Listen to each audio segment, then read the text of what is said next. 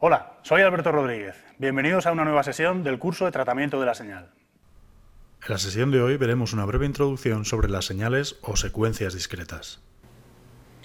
Recordamos que partimos de las señales continuas, o también conocidas como señales analógicas, y estas señales tenían valores en una variable continua, que era la variable continua temporal. ¿De acuerdo? Es decir, tenemos valores de señal en todos los instantes de tiempo puesto que la variable temporal es continua.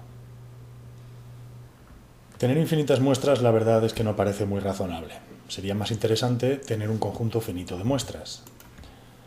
Para ello la idea sería muestrear la señal. Coger muestras en intervalos de tiempo. Cogemos un tiempo de muestreo, t sub s, que llamamos periodo de muestreo, y cogemos muestras equiespaciadas ese tiempo t sub. Vamos recorriendo todo el eje de tiempos, lo vamos muestreando y evaluamos la señal o registramos la señal únicamente en esos instantes de tiempo. Eso se conoce como muestreo y da lugar a las señales discretas.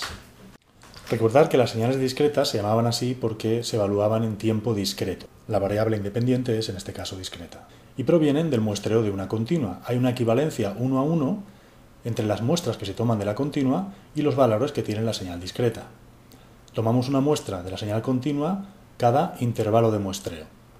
La señal discreta equivalente será evaluar la señal continua en los múltiplos del periodo de muestreo. De esta forma, evaluamos n entre menos infinito e infinito y obtenemos la señal discreta. Para n igual a 0, el valor que almacenamos es lo que tiene la señal continua en el instante de tiempo 0. Para n igual a 1, lo que tiene la variable continua en el instante 1 por t sub s, que es t sub s. Para 2, 2 por t sub s y así sucesivamente. De esta forma registramos en la señal discreta todos los valores de la señal continua que están aquí espaciados t sub s. Desde el punto de vista práctico, en realidad es bastante fácil de ver. Imaginar que tenemos un circuito eléctrico, eh, como sea. Da un poco igual, ¿vale? Lo más complicado que queráis o lo más sencillo que queráis, da exactamente igual, ¿vale? pero que al final lo que queremos es registrar esta señal. Y conectamos aquí unos conectores para registrar esta señal. Si lo hacemos de forma continua, lo que estaríamos registrando en la cinta de cassette o lo que fuera es esta señal continua que tenemos aquí. Todos los valores. ¿Vale? Si lo hacemos de forma discreta, si esto fuese un PC, por ejemplo, una tarjeta de adquisición, un teléfono móvil, lo que quiera, da igual, el tipo de señal que queráis lo que hacemos es que solo tomamos muestras cada T sub S. Aquí la señal está llegando continua, está llegando esta señal de aquí. Pero nuestro sistema de adquisición solamente toma muestras cada T sub S. Es decir, lo que está guardando es estos valores. ¿vale? No está guardándolos todos, sino unos cuantos valores determinados, que están aquí espaciados por el periodo de muestreo. Lamentablemente estos valores son de variable de amplitud continua, entonces no podemos registrarla con infinita precisión, por eso tenemos que cuantificarla y pasamos a una señal digital. Recordar que la señal digital lo que hace es dividir la amplitud en unos cuantos niveles cuantificados. La señal digital solo puede tomar valor en esos niveles cuantificados. Si asignamos a cada nivel de cuantificación un número binario, lo que obtenemos es una codificación de la señal discreta.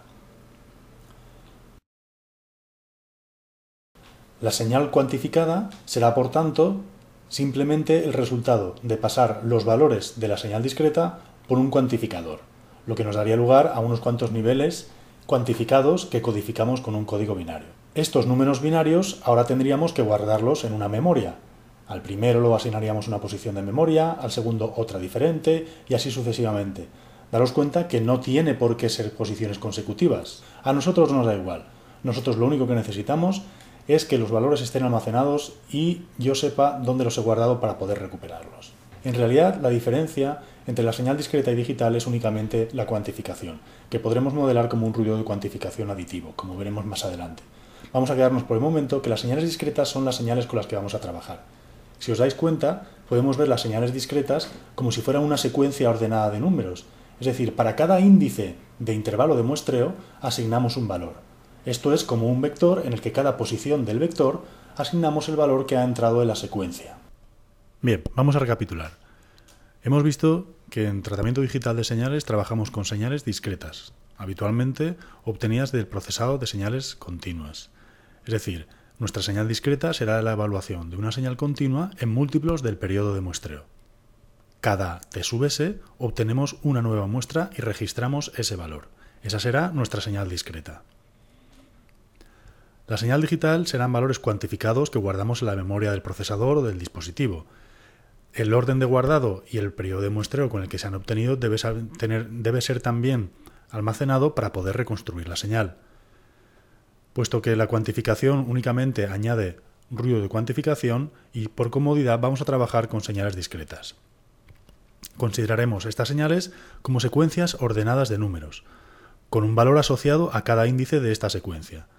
El índice, que recorrerá los valores de menos infinito hasta infinito, se corresponde con el múltiplo del periodo de muestreo en el que hemos obtenido esa muestra. El índice normalmente estará asociado a la variable independiente, que generalmente será el tiempo, la distancia o cualquier otra. Por convenio nos referiremos a ella como el tiempo, en el instante n. ¿De acuerdo? La señal o el valor x de n será por tanto el valor que tenía la señal continua en el instante n. De esta forma tenemos que una secuencia discreta será por tanto una secuencia o un vector de números ordenados cuyo índice está asociado al instante de tiempo en el que han sido adquiridos. Recordad que tenemos cuatro formas de representar las señales o secuencias discretas.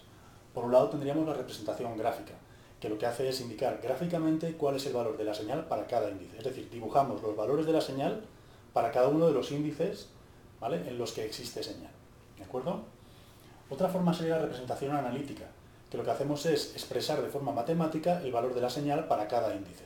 ¿vale? Hay una expresión matemática que nos dice cuál es el valor de la señal para cada n. No todas las señales tienen una expresión analítica, no, para todas las señales hay una fórmula matemática que las describa, como veremos más adelante. Otra forma sería la representación vectorial. El vector indica de forma ordenada cuál es el valor de cada muestra. ¿De acuerdo?